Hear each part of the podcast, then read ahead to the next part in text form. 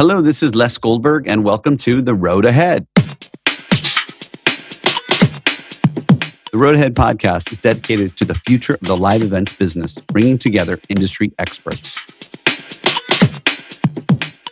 Hello, production world. This is Les Goldberg and The Road Ahead. Today, I have two amazing guests. I have Kevin O'Shea, who is the Senior Vice President, Director of Technical Services for Jack Morton. And I have Mark Herring, who's the owner of 3D Technical Direction. He is the technical producer and the creative realizer. Guys, welcome to the show. Thank you. Thank you, Les. Guys, today we're going to talk about the return of live events. And we're going to get you to opine as to the future. And we're going to give you each a crystal ball. And maybe out of your crystal ball, you can kind of predict what you think the future might look like. But I want to, before I go down that path, I want you all just to reflect on the last 6 or 7 months since the when the world kind of stopped in March. And I'll throw this question to Kevin first. Kevin, how can you describe the last 6 or 7 months and the kind of things that you've had to do and the type of events and all the things we've had to learn? How would you sum that up? Everything is pre-recorded or vMix or Open Reel or, you know, you name the platforms out there right now. It's taken a toll emotionally on people because, I've actually, yesterday I was on site with our good technology partners. They are doing some smaller socially distanced events. I mean, smaller when I say literally, it's a total of 12 people on site, including the clients.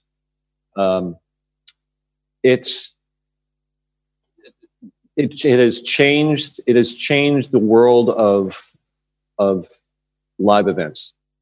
Okay. Well, hopefully, your crystal ball will maybe we'll shake it up and maybe we'll get a different answer. So Mark, let's ask you the same question. How can you reflect on the last 6 months?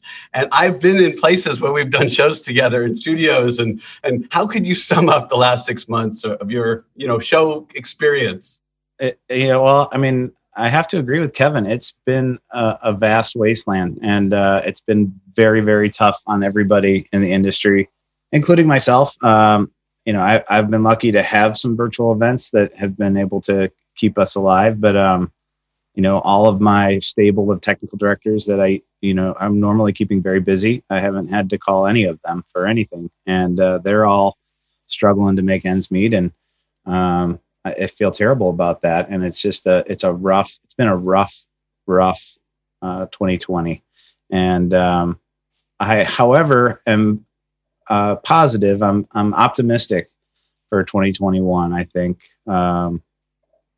there's the end of the tunnel is in sight, not necessarily of the pandemic, but of the drought of live events. Okay. Well, you know what? I'll take your optimism, because in this day and age, anybody who is optimistic is a friend of mine. And so I want to reflect on, we've gone through this experience. We've had to learn how to do this virtual stuff where we're living dependent so much on the internet, on whether it's ingesting or broadcasting. And, live events at some point in the future will come back, right?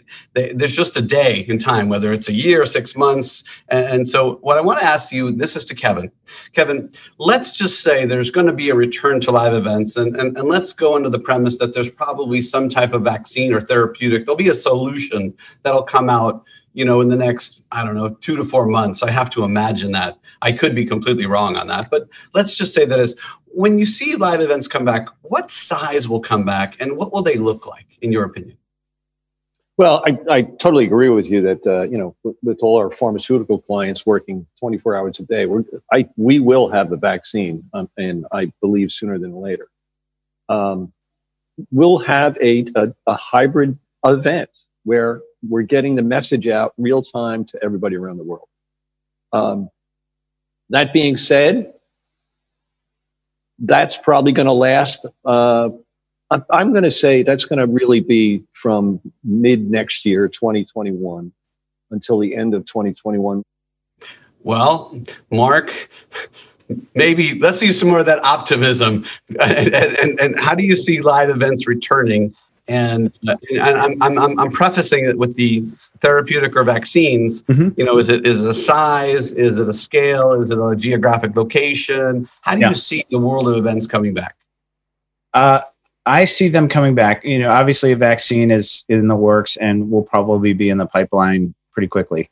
But this virus is not going away anytime soon, because not everybody's going to take the vaccine and therapeutics, and it's just not going to go away. So we're gonna be in an environment, I think probably for the next 2 to 3 years, where this virus is still going to be a real threat of popping up and having, you know, hotspots around the world. That being said, I have been fielding a lot of calls from clients, from agencies that are getting requests from their end clients to, you know, pivot to small meetings, hybrid meetings where, you know, there's still an at-home audience, but they're getting people together in rooms, 50 people, 100 people, whatever the, you know, the situation in that city will allow, because there is a value of putting people in a room together, and there is much more engagement that is happening. And procurement does swing a big bat, but the C-suite swings a bigger bat. And when they see that they're losing engagement with their employees and their customers, they are going to want to get back together in a ballroom. And that may be a hub and spoke linked connection with a bunch of regional ballrooms in smaller environments.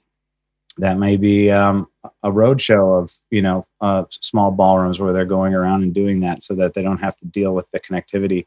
But I think all of these live events for the foreseeable future will have a virtual aspect to them. I think we're going to have to get creative as producers and technical people on how we curate the offering that we're giving to the at-home audience that's not coming on site. That it's bespoke and different and unique to them, that we keep them engaged, so that we're not just sending our program cut on an encoder out to the web, and they're just watching the camera cut, because that's not going to keep them engaged. They're going to tune out. So what I hear from you is small meeting size, hybrid, virtual audience, live audience, and we're going to be doing that for a while. And depending upon what the location is, if we're in an open state or a closed state, or whatever the boundaries are. So Kevin, this question is to you. If you're the meeting organizer or the producer, what are the concerns that go through your mind about doing anything, whether it's either a live event where you're actually putting people in a room, or how you tackle a virtual event? What are the top 5 things that you have to either be concerned with, or, you know, would be your, let's just say, your hot buttons for success? Well, I mean, we're seeing it now, even with the virtual events that we're doing, you know, out of the studio. It is that, you know, the virus is still here, and it's testing every day, and it's having backup personnel on hand, ready to go, because I mean, we're in the midst of doing an event right now out of Chicago, and we've had to send, you know, we get tested every day, and even the clients get tested every day. So that's the one thing. The other issue is, you know, when we're sending signal out, you know, once we're up and running in show, it is, it's the web, it's the internet. We don't control the internet, and especially the last mile of connectivity for any attendee. Okay, Mark, Kevin's already got me shaking in my boots here. And I do believe they're going to be putting people in rooms, you know, in 2021. I know currently in Orlando, you can have events. And in Seattle, they're up to, I think it's 200 people. In Las Vegas, it's 250 right now. And it's changing on January 1st, I think. But Mark, take me through the eyes, in your opinion, of the meeting organizer or the producer, and add on to whatever Kevin said. And what are the concerns that would go on the top list for you? I think, you know, one of the biggest hurdles for the meeting industry to get back to work, kind of off of Kevin's concerns, you know, as a meeting organizer or an end client, is some liability protection. You know, if we have meetings together, even if we're socially distanced and sanitizing and all that stuff, there's potential that someone's going to get sick. And for the end, you know, whoever the agency is, whoever the end client is, to have some liability protection for that, I think is really, really important. And that's going to be something that comes from Washington. That's, you know, that I think is step one for us to get back to work, is creating some liability protection for them, some kind of cover, you know, and, but, you know, the events that I've done, you know, the events that you were on with me, the PPE and the distancing and the sanitation, it worked. We had someone get infected and we had to shut down our site, and nobody on our site got sick. Everybody tested negative. So, you know, if we put the right protocols in place and you're diligent about maintaining them, you can effectively have a safe work site. And I think that's the key to moving forward. There, you know, the concerns about the internet are definitely a concern. You know, I have serious concerns when someone comes to me and say they want to do a vMix show, because I don't trust the entire show on one computer box of vMix. So, you know, we want to have backups and redundancies and things like that. So, you know, those kinds of technical logistic hurdles, you know, there are some things that concern me there, but I think we can overcome those with, be thinking creatively out of the box. When somebody says they want to do a vMix show, I usually send them to somebody else. That's not something I'm interested in, because I think there's just too much liability in one box. You know, whenever you have no backup, it's like flying a plane with one engine. And as long as that plane, the engine keeps running, you're good. But if that engine doesn't keep going, that's not a good place to be on that plane. So let me ask this question. Will there be a health and safety officer for every show with a live audience? Besides the studio kind of protocol, do you think that is going to be the next added position to our crew? That's already in my workflow for the foreseeable future, is having, at least for the crew, having a health and safety officer that's making sure we're maintaining distancing, sanitation, masking. You know, the event we had in June, that we didn't have one, and we realized that was a necessity. So, yes. And so I'm throwing this question to Kevin. Kevin, if you're doing a virtual show, what percentage of virtual shows have a live component, or are most of them just pre-records being played back? What's the percentage, or what's the experience that you've seen? In my experience, it's a mixture. There is always a live portion, whether it's a cold opening with the CEO coming on and welcome everybody, or even, you know, we've been doing live portions where we're doing panel discussions from different cities. There are pre-recorded elements. You know, ins and outs between segments, but we're seeing a lot of live elements within the shows. And I completely agree with Mark about the health and safety. Interesting. Okay, so Mark, this question's to you. Will meetings and events be fun again? Because gosh darn it, we used to have so much fun. Whether there was a gag, a bit, you know, the CEO got shot out of a cannon, you know, someone came flying in, you know, we've done all kinds of gags and bits, and it was always fun. And we got there and we heard that applause. It's very hard to hear the applause on your computer screen when you're in a virtual audience. So tell me, will we be having fun in 2021? That rhymes. I think we will, because I think every producer I work with is super fun and creative, and, you know, most of the lead positions, the lead players that I work with are fun and creative.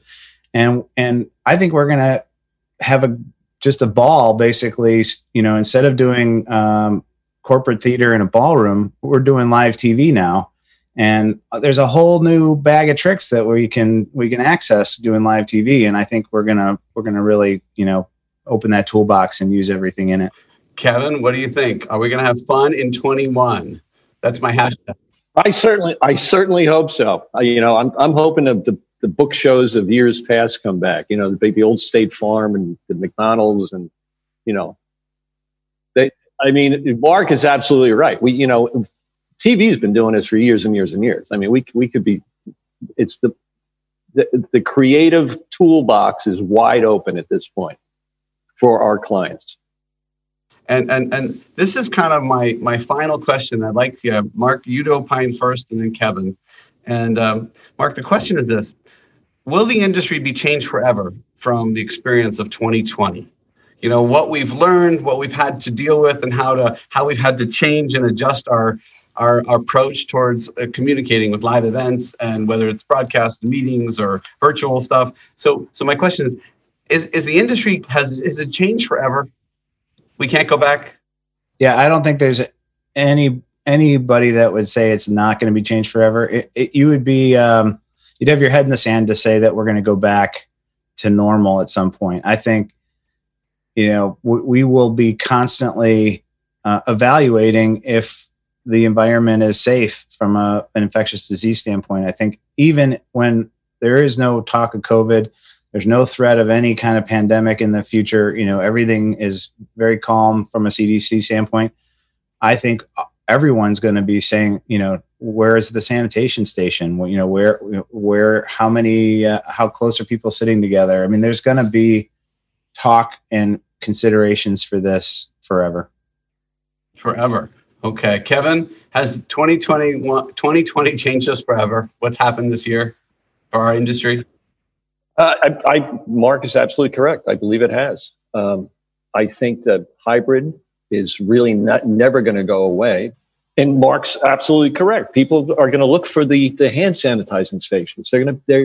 They will be leery for, I'm going to say, at least half a year, 6 months, when we start opening up. But it is going to change because, you know, people don't have to travel. You know, technology has taken over. So we will have big meetings and we will get back to the ballroom. But that hybrid solution is always going to be part of the mix. Guys, you know, it is so good to hear from two of the smartest guys I know in the technical direction field, and to get your thoughts and ideas about what the future looks like. I hope your crystal balls have some, you know, I hope that we actually get to go to a ballroom and use some of the safety standards that, you know, that new position's going to have to protect. I think companies are going to have a challenge forcing their employees to go somewhere, kind of like what you just mentioned, Kevin. So I think virtual's here to stay. And I have heard so many people talk about how 2020 has been such a challenging year. And I could say, I don't want to wish our lives away, but I'm ready for 2020 to end so we can start a new year and have a year that we won't blame everything bad happened in 2020. It'll be something that we reflect for a while. But guys, thank you again. I appreciate you joining. And this is Les Goldberg and The Road Ahead. And everybody, guys, good job. Thank you. Thanks, Les. Thank you.